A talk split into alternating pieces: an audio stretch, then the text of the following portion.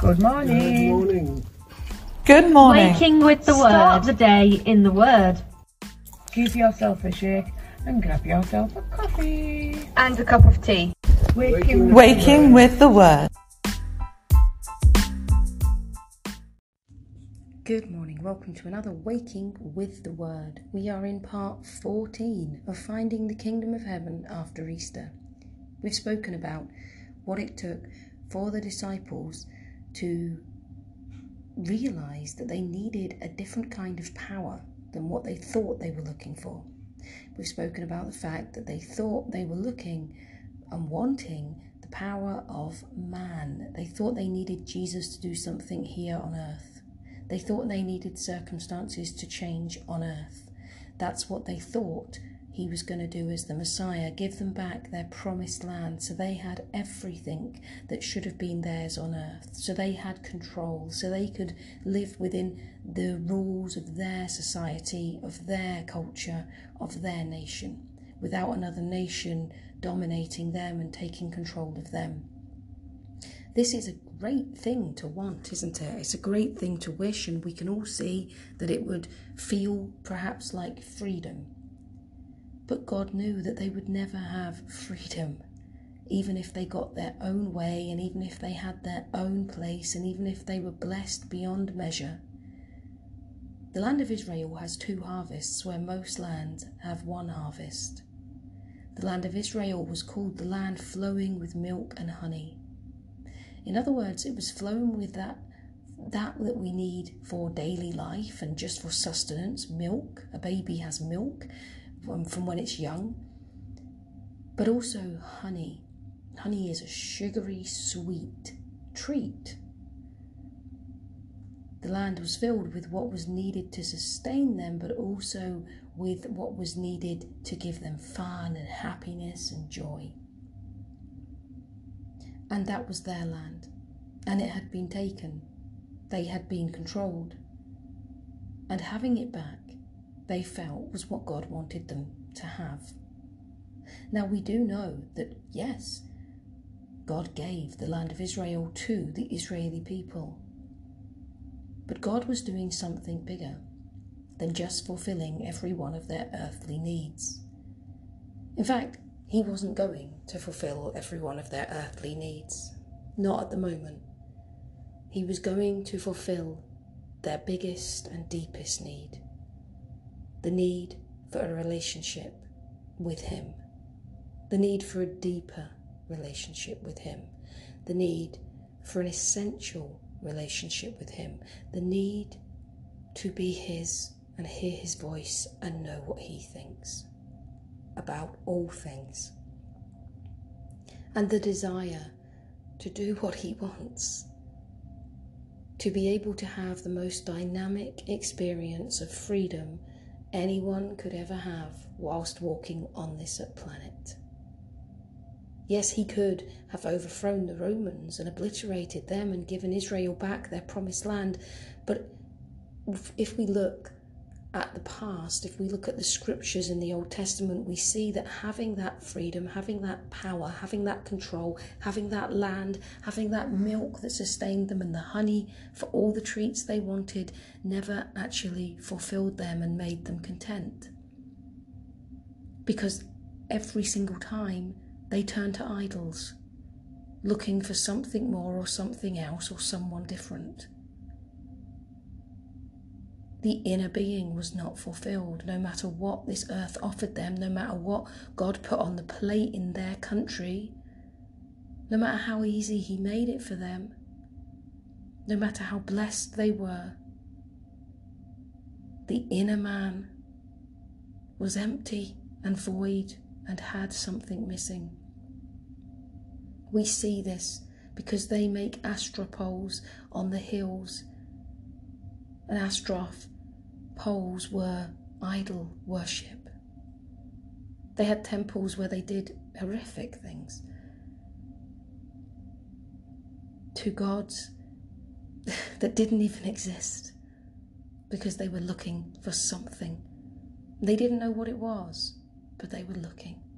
And they were trying to find something that actually didn't exist to fill a hole that did exist. Let me say again they were trying to find something that didn't exist to find a hole that did exist. And one more time, they were trying to find something that didn't exist to fill a hole that did exist. And I've done that in my life. I've dreamed and imagined and thought that something was something really special that I really desired and loved, only to find that didn't exist. I've been genuine, only to find that either the circumstance, the situation, or the person wasn't genuine. I've walked away from what I heard God say and done what I thought was my own thing, or what I thought was the best thing, or what I felt I wanted, believing the words or the signs and experiences of what I had here on earth or other people, only to find that that thing that was promised by my own heart to me did not exist. And when the thing did exist, it did not give the fulfillment, the contentment, the freedom, and the joy that my heart thought it would, not in the end. On this earth, we glorify love. We glorify our heart. I see things on Facebook saying, do what your heart says, and I think, why would you do what your heart says? You are going to end up in the divorce court. You are going to end up broken. You are going to end up wishing you'd never done it. Do what God says, for He knows better than anyone everything to do with you and everything to do with this earth and everything to do with the future and everything to do with the past and everything to do with the present and the intentions of all the people in your life and your intentions. And sometimes we don't even know them honestly, sometimes we just live out life. We don't realize that we're looking for something that doesn't exist because of a need that does exist. There was one time when I sat on a bed and I was very broken over a relationship with a family member of mine. This relationship had always had contention in it, and I just wanted a normal relationship. And God said to me, Do not grieve over what you'll never have.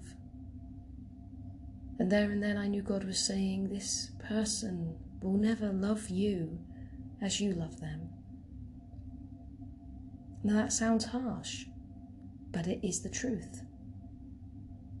And there and then I could say to him, Okay, Father.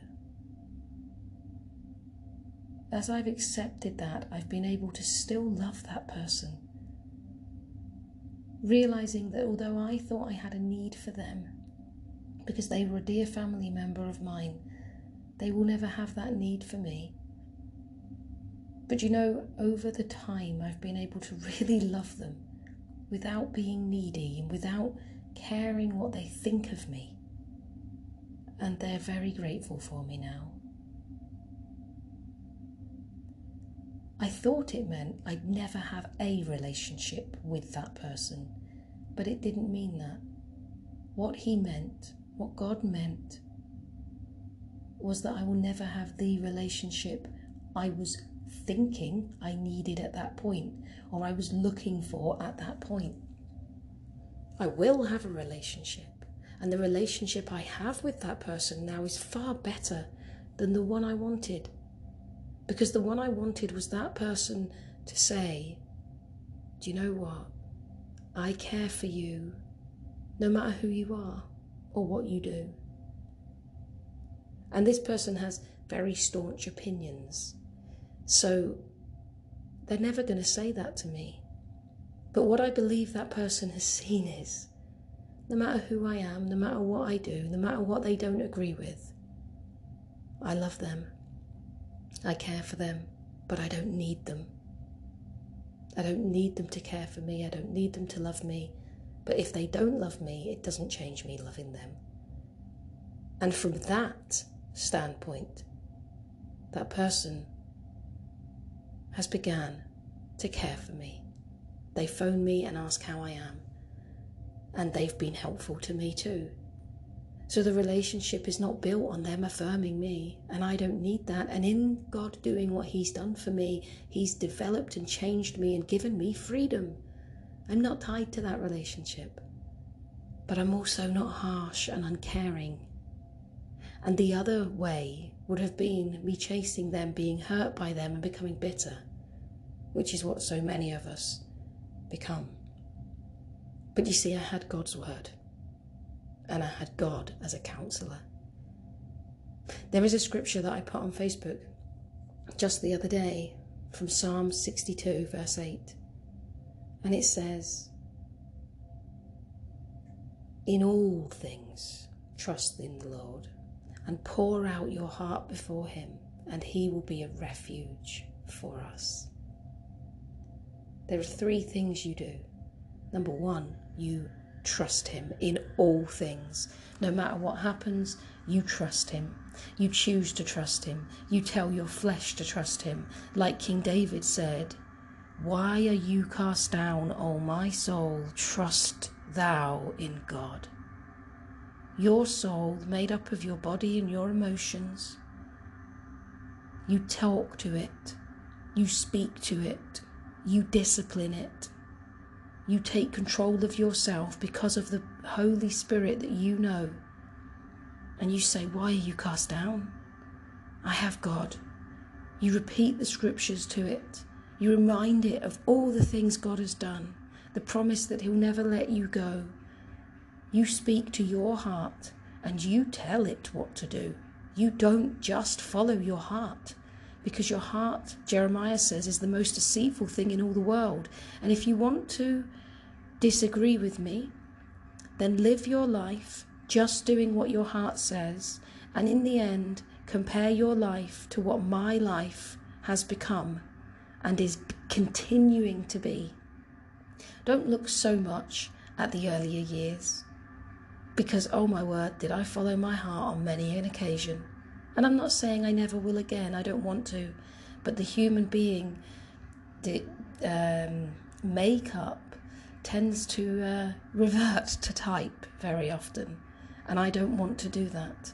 So I'm walking closely with God, hoping I don't do it.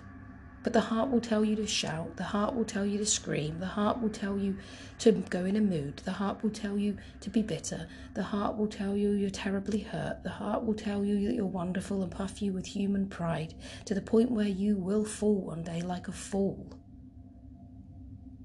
Because you're not controlling your heart under the mighty hand of God. Now, don't turn religious. Don't follow rules that you've been taught in the church.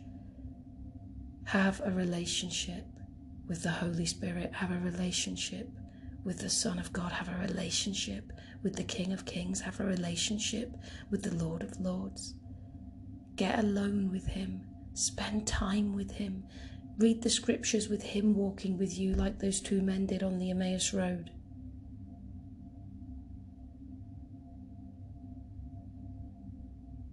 Don't read them on your own. Don't debate them like those two men did on the Emmaus Road with other human beings. You need Jesus. You need the Spirit of God. You want Him to enlighten your eyes. But you want to bring your heart and you want to say, When I give my heart, I give it all and I mean it.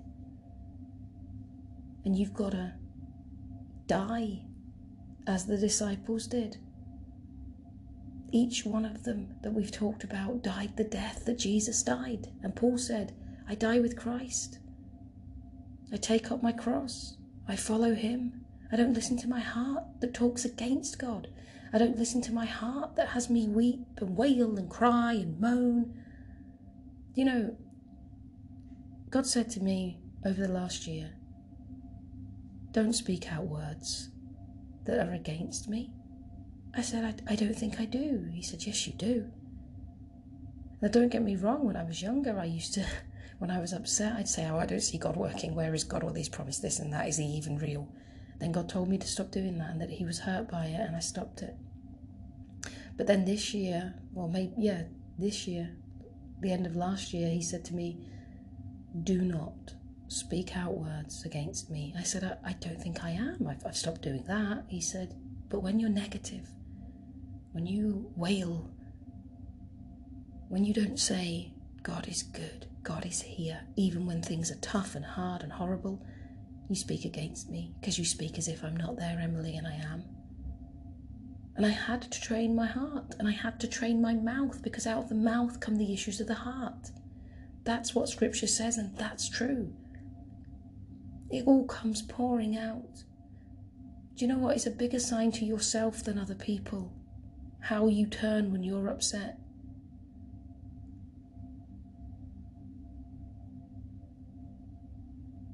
It all comes pouring out when things are bad or wrong or hard. And I have been working so hard with the Lord to change that for myself. Because the only ground He gives you on earth truly is your ground. And the only ground the disciples owned, even when they thought the Romans owned their earthly land, was their ground. And I'm talking about the spiritual ground inside of them. Once upon a time, there was a man who wanted to be a minister. And he became very bitter because he wasn't a minister. And he used to stand up in church to give a testimony and he'd preach a word instead. And some of the words were, were, were good, but some of them you got nothing from, but you could see the bitterness on his face because he was not a minister. And one day God said to me, Point out to that man that the only person he needs to minister to is himself. You see, every pastor, every minister should genuinely be an, a piece of evidence of what God can do. Yes, God fills us, and there's prophecy, and there's the preaching of the word, and we speak it out. But we're not there to control people.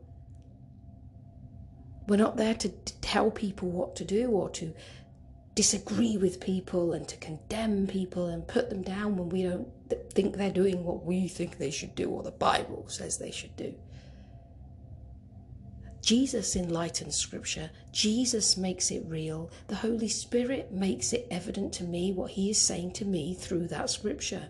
And yes, we should definitely study and we should definitely look at the time of the day and what God was really meaning. And then we should definitely compare Scripture with Scripture to come to what Scripture is really saying. But if you want to do it a fast way, go to the Holy Spirit, read the Scripture with Him, and He's going to tell you what God has said.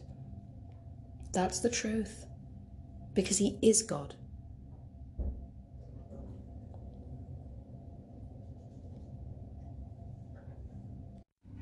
And the Holy Spirit will lead you and guide you in studying the Word. There are people who have never studied, people who don't like reading, people who have never been to Bible college, who the Holy Spirit has come upon and they've had such a thirst for the Word of God, such a thirst for Scripture.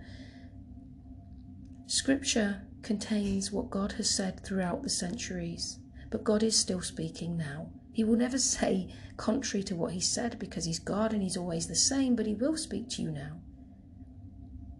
He will, and He will speak to you from Scripture. But do not worship the book because the book is not the Word of God. Jesus never said that book was the Word of God. Jesus said that book was Scripture. He said He was the Word of God in human form. He was the message from God in human form. He came to show us what God was like. Each one of the disciples had to take up their cross. Each one of the disciples had to die the death to themselves. Each one of the disciples had to choose not to react as they wanted to, but to say, God is good. My heart is telling me this is bad. My emotions are crushed and hurting. I'm broken, but God is good.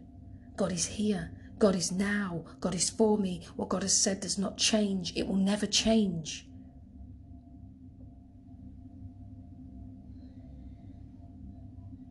When we die and rise again with Him, we rise again in the power of God.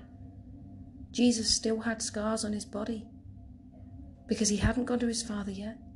He hadn't been given a new body. He hadn't returned. But he didn't talk about the pain of the cross. He didn't say, oh, yeah, it was really awful, it was really terrible, and I got to the point where I didn't even think God was there. No. When he was on the cross, he didn't moan. I'm sure he groaned and I'm sure it was agony, but he didn't moan. He turns to the man beside him and says, Today you'll be with me in paradise. There was still a paradise. He addresses his heavenly Father with every single one of his concerns. And he dies, but still trusting the one he's always trusted. The second part of the Psalm 62, verse 8, says, Pour out your heart before him. I'm developing a routine of sitting three times a day on my own and pouring out my heart to God as if He's my counselor. I've always seen Him as my counselor because it says in Isaiah, He's my wonderful counselor. But recently, He said to me, Emily, I've not been able to counsel you the way I wish I could have done because you haven't always listened. I've developed a life of listening in some ways and spent a lot of time with him in other ways. But I'm so grateful for what he's doing with me now.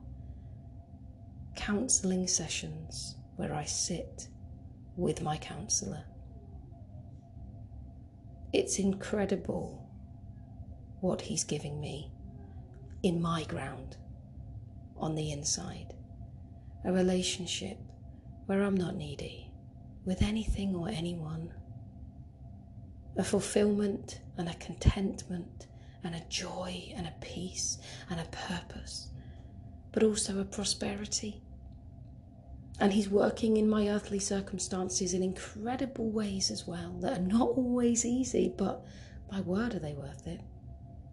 He's doing amazing things as He trains my mind and He trains my body and He trains my heart because I am making them follow Him with absolute determination. When I don't agree with something He says, it doesn't matter because He's God.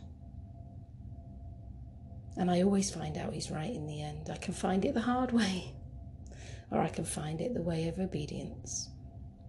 And now I choose obedience because I've died with Him. And any part of me that hasn't I want it to. Death is hard, it's not easy. Learning to speak only His words can be very, very painful. But you know what? The Holy Spirit comes and He gives us that determination, and He gives us that power, and He gives us that grace. And He teaches us. When we say something and we grieve Him, we suddenly realize it and it hurts Him and we don't want to hurt Him because we love Him so much. The most important relationship becomes the one with our Heavenly Father. The last thing that that psalm says in that verse is, and He will be a refuge for us. And my goodness, does He become a refuge within us? He becomes the pearl of greatest price, the best treasure we have. We have everything when we have Him. So God was doing that for the nation of Israel, for each one of them individually. And yes, prosperity would be worked out in their lives as well, as He saw fit. That's for another waking with the word, but He sees prosperity very different to how we see it. I'm not saying He doesn't want us to have earthly possessions and to be prosperous on earth, but God wants to train us to teach us, to develop us, and to bring us into obedience so that we will be obedient with what we have on earth. And then more can be given because we will do what He wants us to do, which is the best for us and also for His kingdom and everyone else. But God will always start with the land that is within you God will always bring real freedom and real contentment and real purpose and real passion and real knowledge and real wisdom into your life because that's what matters to Him, your life. This world was made by God, it can, be, it be obliterated by God. He can make so many more of them. Earthly possessions are nothing, but you're precious. And yes, He can make many more of you and many more of me, but He didn't choose to because He looked at us and He said, That's very good. And He's always affirmed our worth. He never once said, Oh, that's dirty and evil and disgusting. No, he said, That's so good. I, I, I need it back. I want it back. I want that relationship back. I love them. He loves you so much. So much. That sometimes He doesn't want to give you everything you think you need, and sometimes He doesn't want to buy you everything that you want, and sometimes He doesn't want to give you a land back until He's sorted you out on the inside. Because He knows no matter how much land you have, you will always look to the Asherah poles, you will always look to the idol worship, you will always build other temples, you will always attach yourself to someone or something that is not good for you and put your dependence upon it and desire it and love it and think you will have freedom only to be discontent and discouraged and not fulfilled. Because you're looking for something that does not exist because you have a need that does exist and there's only one thing that will fulfill that need that does exist and that's you dying to yourself and coming to the one who loves you so much and has all the power to give you that contentment that freedom that blessed assurance, that hope in hopeless situations, that stability that you truly need.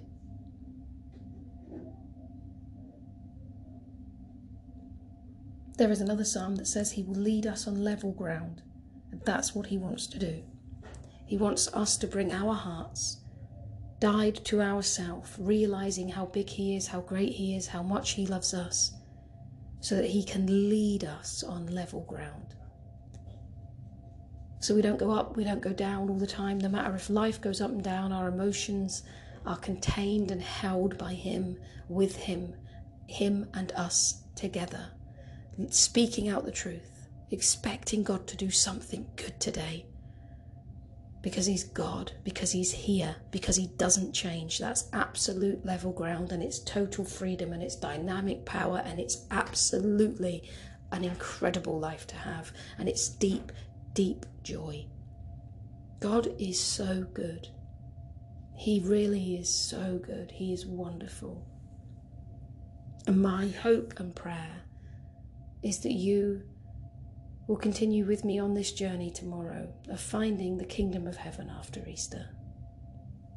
God bless you.